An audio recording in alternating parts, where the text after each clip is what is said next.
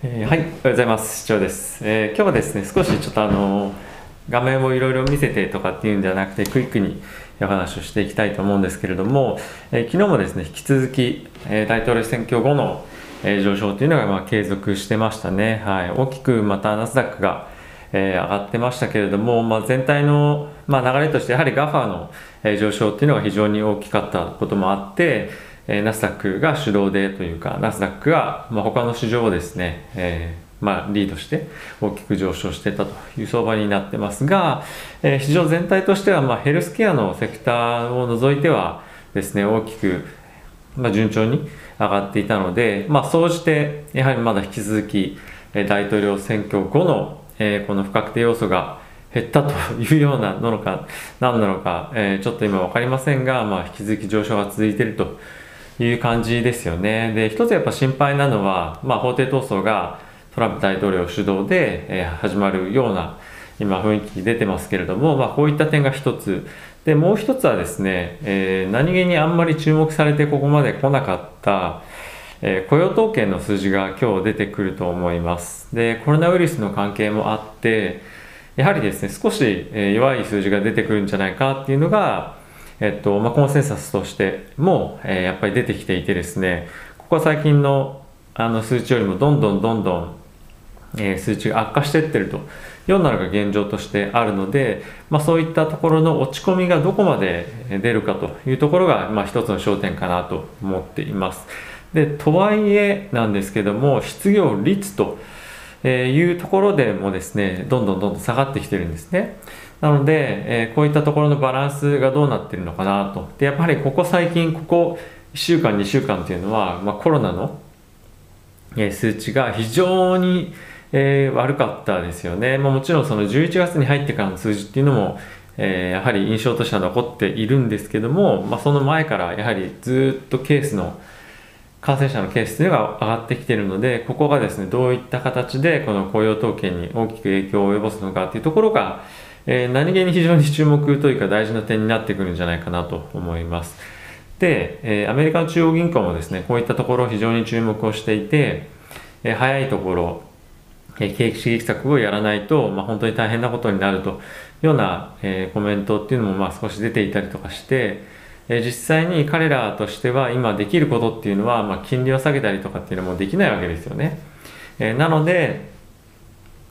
え追加的に、え市場から債券を、えバイバックしようという話も出ていたりとか、まあ、あとはもう本当に、え残りわずかのその金利の政策っていうのも、まあ、マイナスの方向に下げることで、えもう一段、まあ、違う次元の金融政策っていうのに、まあ、行くんじゃないかっていう話も少し出てて、えーそういったところに出てくると、まあ、その市場金融市場っていう意味では、まあ、ブーストがかかるというような見方もあるんですけれども、まあ、いかに今の状況が、えシビアな状況か難しい状況かっていうのを表すということもあると思うので、まあ、一概にはあの何でもかんでも、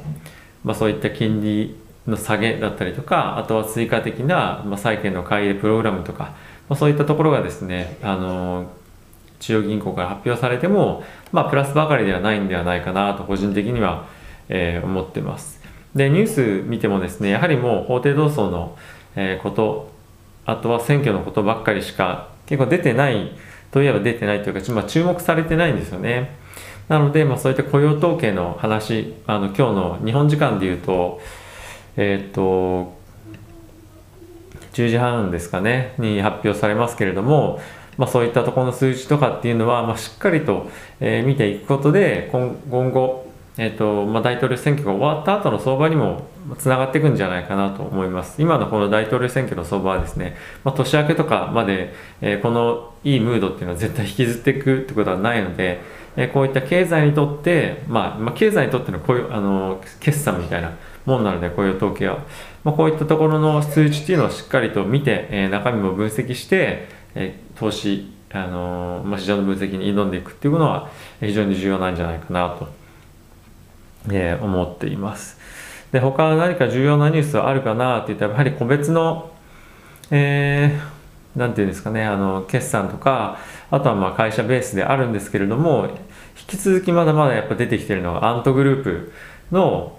え、ニュースなんですよね。まあ、一応というか僕もですねナントグループ非常に注目していたところなので、まあ、別動画っていうのをちょっと、えー、撮ってですね今晩ですかねお昼ですねあのに出そうと、えー、思っているんですがやはりこのアントグループの IPO がえいつ再開されるのかっていうところがまず一つ大きく注目なのとあとはですね中国の、ま規制がですねどこまでこのアントグループに対して、え強化されるのか例えば今だったら、